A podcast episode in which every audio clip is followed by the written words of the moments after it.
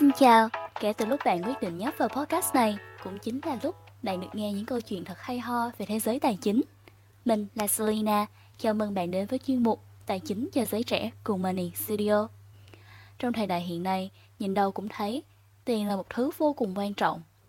Vậy, bạn có bao giờ thắc mắc về nguồn gốc của những tấm giấy vô tri nhưng đầy giá trị này không?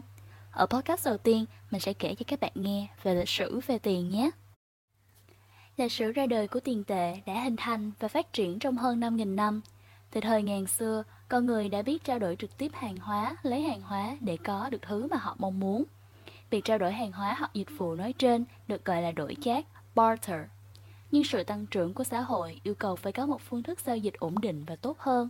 Nhờ đó, tiền ra đời. Từ 5.000 năm trước công nguyên, khi mà vào thời điểm này, vật nuôi là hàng hóa có giá trị nhất. Con người khi ấy thường dùng những loài dễ hư hỏng hay dễ chết như chó đổi bò hay trâu đổi heo, vân vân.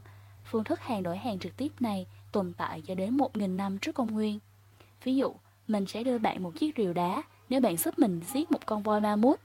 Để giao dịch này được thực hiện thành công, mình phải tìm ra ai đó nghĩ rằng giá trị của chiếc rìu tương đương với công sức của họ khi săn đuổi một con voi ma mút khổng lồ. Mãi cho đến 4.000 năm sau, con người mới tiến đến thời kỳ vật đổi hàng, đặt nền móng cho sự hình thành của tiền tệ khi dùng các vỏ sò, vỏ ốc với nhiều màu sắc, hình dáng khác nhau để đổi hàng tiêu dùng ở Ấn Độ và các vùng ở Nam Thái Bình Dương. Còn ở những vùng khác trên thế giới, người ta sử dụng răng cá mập để trao đổi. Đôi lúc có thể là những chiếc lông chim sặc sỡ. Có nơi người ta còn dùng cọng lông cứng trên đuôi voi để làm tiền. Lông chim là loại tiền nhẹ nhất từ trước đến nay, chúng được sử dụng ở trên đảo Santa Cruz. Trong khi đó, đá là loại tiền nặng nhất và được sử dụng trên đảo Giáp. Cho đến 600 năm trước công nguyên, tiền vàng với những đồng vàng, thỏi vàng chính là những đồng tiền kim loại chuẩn hóa đầu tiên, lần đầu xuất hiện ở các vương quốc như Hy Lạp và La Mã.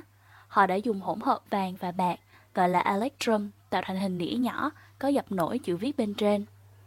Sau giai đoạn này, tức là 200 năm trước công nguyên, những đồng tiền xu thời Hán làm từ đồng thau hoặc đồng đỏ đã mở đầu cho kỷ nguyên tiền kim loại. Sau đó đã được lan truyền rộng rãi từ đế quốc La Mã, Anh quốc, các quốc gia Ả Rập cho đến vùng Scandinavia. Là quốc gia tiên phong sử dụng tiền xu đã giúp Lydia trở thành đất nước giàu nhất trong các vương quốc tiểu Á, phát triển nền kinh tế thương mại mạnh mẽ, không còn cần phải trao đổi một chiếc bình gốm với hai con cú và một con rắn nữa. Nhưng điều này cũng không bảo vệ được Lydia thoát khỏi thanh kiếm của quân đội Ba Tư. Còn ở nửa bán cầu bên kia, với sự thiếu hụt kim loại đồng, buộc Trung Quốc lưu hành tiền giấy đầu tiên trên thế giới. Một sự thật thú vị là để đề phòng trường hợp bị làm tiền giả, người Trung Quốc đã in hẳn lên tờ tiền với dòng chữ Tất cả những ai làm giả tiền đều bị chém đầu. Vào năm 1100 đến năm 2000, chính phủ các nước đã sử dụng tiền giấy, bắt đầu phát hành các tín phiếu EOU có thể trao đổi như tiền và đổi lấy tiền xu bất kỳ lúc nào.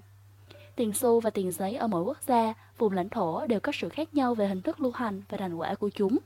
Bạn có biết rằng, cho đến năm 2012, tổng cộng có đến 167 loại đơn vị tiền tệ quốc gia đang lưu hành trên toàn cầu không? Bước vào thế kỷ 21, con người đã tạo ra hai hình thức thanh toán tiền tệ đột phá, chính là thanh toán trên di động và tiền ảo. Nhờ công nghệ hiện đại, từ năm 2000 trở về sau, tiền điện tử và bán điện tử, ví dụ như ví điện tử và Internet Banking, khiến tiền có thể xuất hiện ảo trên máy tính và các giao dịch có thể diễn ra mà không cần tiền trao cháo mút. Nền kinh tế thế giới dần có những sự thay đổi lớn khi tiền mã hóa kỹ thuật số, Bitcoin, Dogecoin, vân vân hay còn biết đến với tên gọi là cryptocurrency xuất hiện sau khi công nghệ blockchain được phát minh và thiết kế bởi Satoshi Nakamoto vào năm 2008 và được thực hiện hóa vào sau đó như một phần cốt lõi của Bitcoin khi công nghệ này đóng vai trò như một cuốn sổ cái cho tất cả các giao dịch.